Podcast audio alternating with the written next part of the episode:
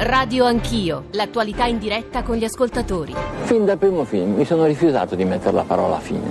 Chissà, forse obbedendo così a quell'antico senso di delusione, di fastidio, di irritazione che da ragazzino quando andavo al cinema la parola fine eh, inevitabilmente provocava. Cioè era finita la festa, bisognava tornare a casa, fare i compiti o fuori al freddo, ma non è soltanto per questo è perché mi sembra una violenza non solo contro gli spettatori, ma anche contro i personaggi di cui sta raccontando la storia. Non ci può essere una fine a una storia di personaggi che tu hai cercato di rendere più verosimili e più vitali possibili.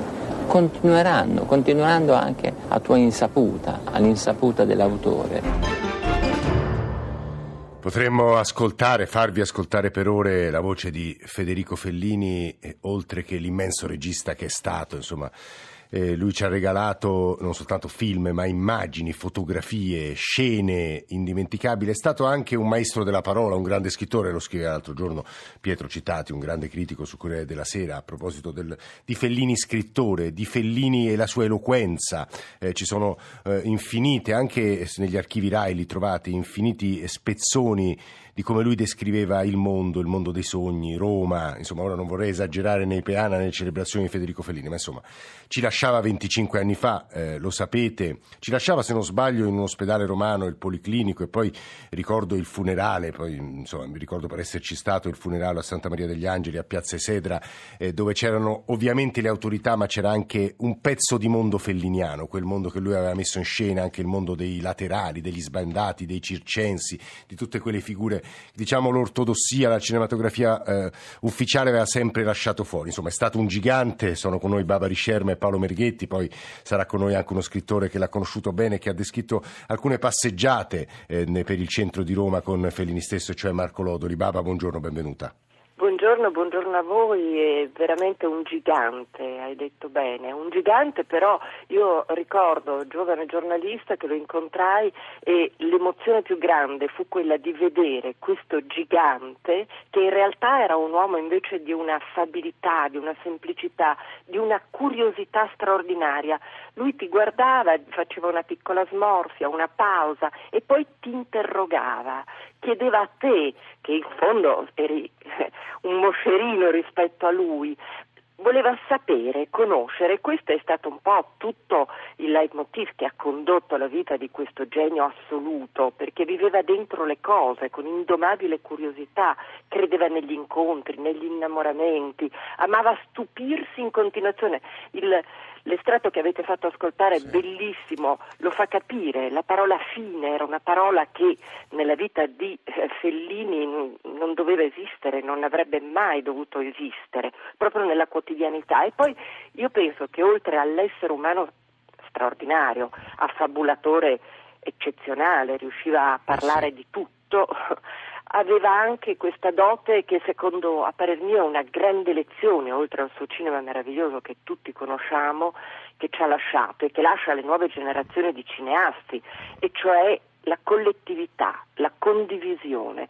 Lui lavorava in gruppo fin dall'inizio, Scola, Flaiano, Pinelli, Tonino Guerra, Tullio Chesic, lo stesso Chesic diceva che, che, lui lavorava con un'allegra confraternita, non saliva mai sulla torre burnea del grande maestro, addirittura rinunciò a una laurea ad honorem che gli voleva dare Bologna proprio nel 93, quasi alla fine della sua vita, perché lui era, non era il maestro, anche se si compiaceva, sapeva perfettamente di essere grandioso, ma perché amava essere quello che guardava il mondo e lo riproponeva con questo suo genio totale. Ecco no? Baba, nel tuo pezzo del GR1 delle 8 che abbiamo ascoltato assieme tu sottolineavi mh, la influenza enorme che ha avuto Federico Fellini, anche se mh, a rifletterci bene imitare Fellini è sostanzialmente impossibile, lo stesso Paolo Sorrentino che mi pare nella grande bellezza insomma, eh, sia, abbia tentato di prendere alcuni degli spunti, degli stili di Federico Fellini, ammette lui stesso l'impossibilità di questa operazione, altri registi, l'imitazione di altri registi registi, del cinema di altri registi è probabilmente più facile, ma Fellini per l'unicità che stiamo provando a sintetizzare è sostanzialmente inimitabile. Eh, solo per gli ascoltatori se vogliono ricordare o aggiungere considerazioni 335 699 2949. Baba.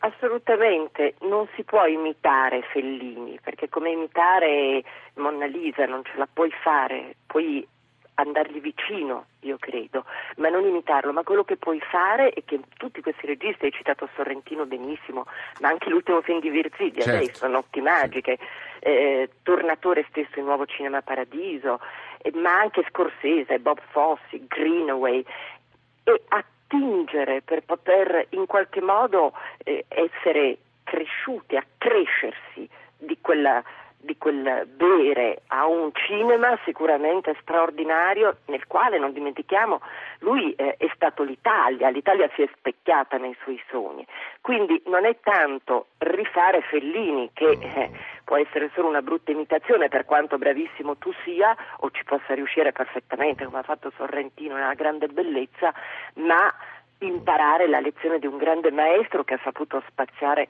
completamente a 360 gradi in un universo visionario, onirico, fantasioso, Essendo, essendo, anche Baba Rishem che sta parlando, nostra critica cinematografica del GR con Antonio D'Olivo, eh, dicevo, eh, non scordando che forse Fellini è stato anche un grande antropologo, cioè un grande narratore del nostro paese. Ora non, non abbiamo qui il tempo, è soltanto un breve ricordo di citare tutta la sua filmografia, ma vorrei far precedere l'intervento di Paolo Merighetti, eh, critico cinematografico e tra l'altro molte generazioni e anche molti fruitori comuni del cinema si hanno eh, come Bibbia il cosiddetto detto Mereghetti, cioè questa eh, sintetica eh, ma mo- utilissima eh, appunto sintesi e raccolta e giudizio critico di tutti i film prodotti nella storia del cinema, il cosiddetto Mereghetti, però dicevo far precedere da uno dei suoi film insomma, più celebri, più rappresentativi, più premiati, 1953, I Vitelloni, è un, un brevissimo sforamento.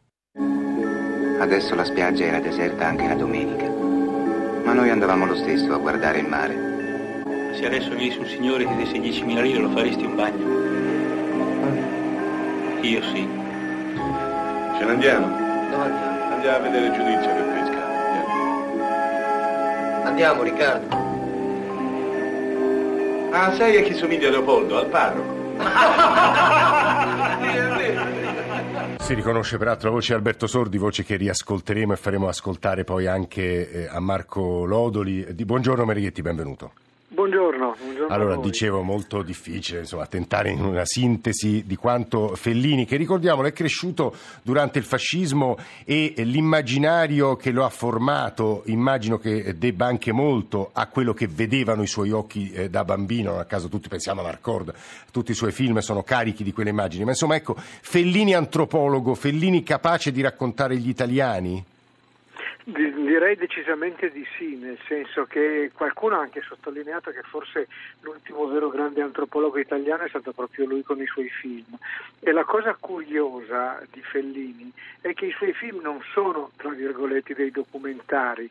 Eh, lui si vantava, come dire, di aver inventato tutto. All'amico Pinelli diceva ciò che abbiamo inventato è tutto autentico. E proprio questo era il fascino ma anche l'intelligenza critica di questa persona che era stata capace di prendere degli spunti diciamo d- dalle cose in mezzo a cui viveva. Prima la vita di Rimini e i vitelloni sì. è dire, la quintessenza di quel mondo e poi tornerà con Amarcord sul periodo della, del fascismo e poi diciamo, lo scontro con questa città mamma eh, matrigna che è Roma, ma che era anche la, la faccia di un'Italia che stava cambiando. Se uno rivede oggi la dolce vita, come dire, la differenza tra la dolce vita e la grande bellezza è proprio qui, è nella capacità di Fellini non soltanto di raccontare le tante facce di una città, via Veneto, eh, il, il, divino, il, mito del, come si chiama, dei, dei miracoli, sì. eh, tante, tante, situazioni in qualche modo le, i, i, i, nobili che... Eh, come no, la scena, tutte sì. queste cose qua ma anche e soprattutto la capacità di leggere all'interno di queste cose dove stava andando l'Italia. Il paese, Merighetti la interrompo solo pochi secondi perché anche qui vorremmo farvi ascoltare un brevissimo frammento della dolce vita, eccolo. Avete ordinato il champagne? Sicuro. Ecco. E anche la cameriera, cosa volete di più? Fanny, Piacere. no, no, non ti disturbo. Te non ti saluto, ma anche te. Ah, hai visto come lavora il tuo figlio? Eh, l'ho Mm, visto, Bel visto. lavoro, eh? Mondalo al tuo paesello, va. Senta, Dica. ma non è vero che il suo papà... Come non è vero? Non è possibile, è troppo giovane. Per carità, signorina, lasci stare l'età. Non rinnoviamo disperato dolor che il cor mi preme. Sa cos'è che ci invecchia noi altri? È la noia. Io per i miei affari viaggiavo sovente da giovane. Quando ero in viaggio mi sentivo un leone. Anche adesso, appena mi muovo, le giuro che non sto dietro a nessuno di questi ragazzi. eh. Ma quando rimango in casa, guardi, come avessi 80 anni. È il padre di Marcello, il protagonista della Dolce Vita, peraltro interpretato da Mastroianni, rappresentante di provincia con una sua cultura che gli permette di citare Dante rappresenta anche la distanza appunto fra eh, la provincia italiana e la modernità che Fellini racconta nella Dolce Vita. Mereghetti, scusi l'interruzione. No, no, ma è, è verissima questa cosa. Eh, quello che volevo aggiungere era che appunto la, la lucidità di Fellini, poi si vede fatto che per esempio nella dolce vita, in questo mondo che dovrebbe essere senza preoccupazioni, senza angosce, soltanto per il divertimento, via Veneto, feste, cose di questo genere, ecco che mette il suicidio di Steiner e Sì. l'uccisione dei due figli. Il- la morte ha sempre in qualche modo accompagnato Fellini, la morte o comunque la riflessione sui nostri limiti, sulla nostra, come dire, sui- sugli ostacoli che avevamo per arrivare a quella felicità che lui ogni tanto raccontava nel film, ma di cui mostrava anche l'altra faccia, di cui mostrava anche diciamo, le crepe. Eh, La- Mer- Mereghetti, sì, c'è una domanda che vorrei fare, ci sta già ascoltando Marco Lodoli e fra, pochissimo lo coinvolgeremo, una domanda che vorrei fare seccamente, so che la risposta è sostanzialmente impossibile, ma provateci lei e Baba Rischerm. Eh, stiamo raccontando il Fellini narratore per immagini, antropologo, la forma dei suoi film, che evolve ovviamente come quella di tutti gli artisti, ma insomma la forma è particolarmente significativa, Mereghetti?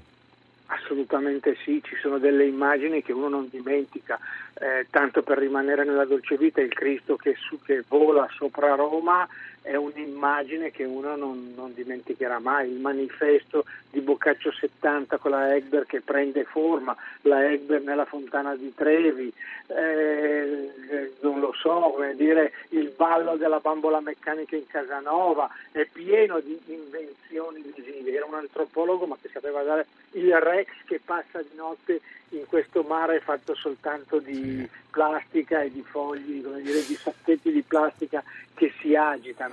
Sono, scusate, è, è la capacità di inventare delle immagini che però non sono mai fini a loro stesse, ma ci, ci rimandano a qualcosa di più profondo. È Paolo Mereghetti che sta parlando. Baba, vuoi aggiungere qualcosa, Baba Rischerm?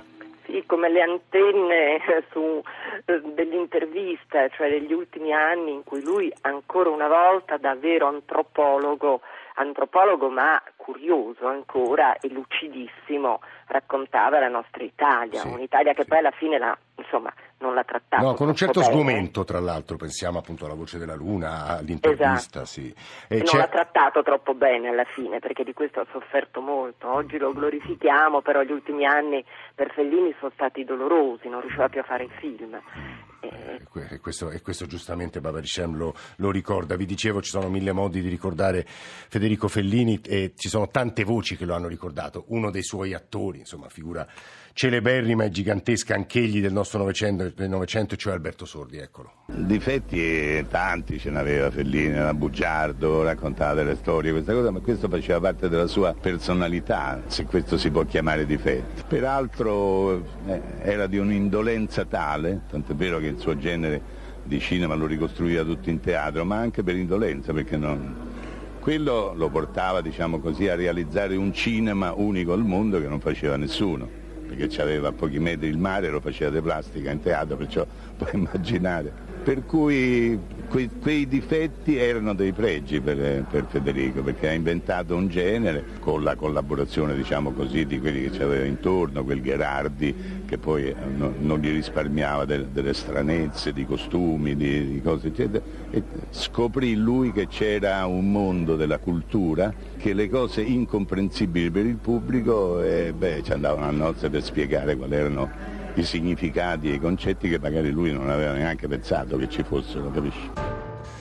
Era Alberto Sordi, citava Romano, lo dico perché eh, Marco Lodoli, scrittore romano che Roma ha descritto in tanti suoi libri, in tanti suoi racconti, cito da ultimo, eh, Paolina ha composto un affresco e credo che anche per le caratteristiche del mondo che Marco Lodoli racconta e raccontava nei suoi romanzi e racconti sia nata, non dico una passione, ma un rapporto con Federico Fellini e anche tante passeggiate, immagino, per il centro di Roma. Lodoli, buongiorno, benvenuto.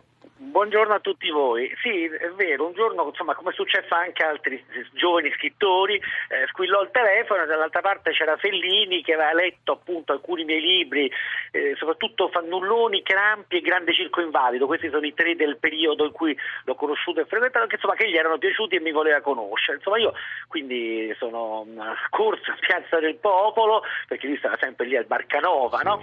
E, e, insomma, e da lì è nata un'amicizia che è durata qualche anno di frequentazione frequentazioni abbastanza intense, in cui insomma dire, ho trovato una persona che stava eh, sulla mia lunghezza d'onda, che voglio dire, Fellini è unico ovviamente, ma c'è un mondo che va da, da, da Ariosto a Chaplin, da, eh, da, da, Collodi a Chagall, insomma ai Beatles forse anche, che, che, ci riguarda un po' tutto, questo mondo che, che mh, che non si accontenta della realtà così com'è, ma, eh, ma, la perlustra, la indaga, la moltiplica, cercando un senso anche un po' eh, il senso misterioso che, che, mette tutto quanto in movimento, il grande circo della vita. Ecco. Sì, era un affabulatore straordinario, vero? Sì, sì, grande affabulatore, appunto come spesso viene ricordato, grande bugiardo, ma appunto, la bugia ha una funzione narrativa e come di chi non si può accontentare delle cose così come sono, dello scacco eh, esistenziale, della, del meccanicismo della materia, insomma, eh, era, era, era, bugiardo perché come tutti i grandi artisti barocchi sentiva l'angoscia del vuoto alle spalle e aveva bisogno di contrapporgli la bellezza dell'immaginazione. Mm, Lodoli, davvero 20 secondi, c'è un'immagine o un film in particolare che le è caro? Ma eh, beh, insomma, ovviamente Roma, per esempio, è uno dei film che amo di più, ecco. ma mi piacciono anche gli ultimi, che spesso sono criticati, però certo Roma è forse il film più bello che è stato fatto sulla nostra città. Eh sì, da un non romano, questo ricordiamo, da un romagnolo. E allora, visto che Lodi ha citato gli ultimi film di Fellini, facci, chiudiamo facendovi ascoltare un passaggio della Voce della Luna. Tu devi solo ascoltare solo sentirle quelle voci e augurarti che non si stanchino mai di chiamarti. Che malinconia. Questo mio povero cuore non sa più cosa pensare. Oddio, e non mi facevi scordare la cosa più importante. Scusami un momento, eh. Pubblicità.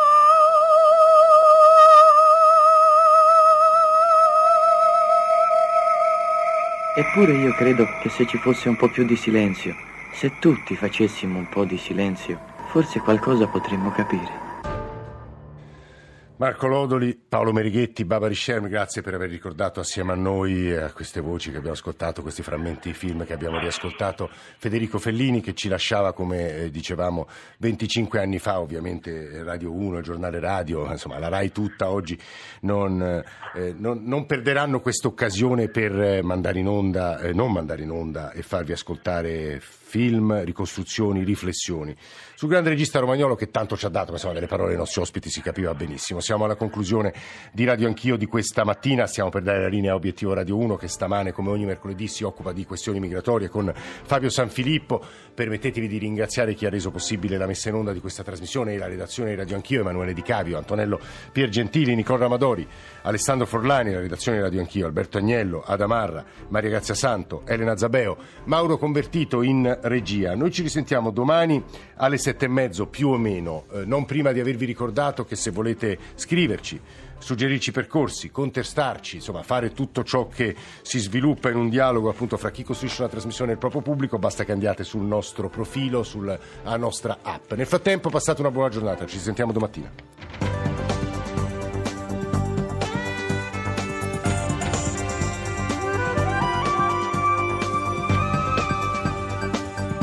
RAI Radio 1.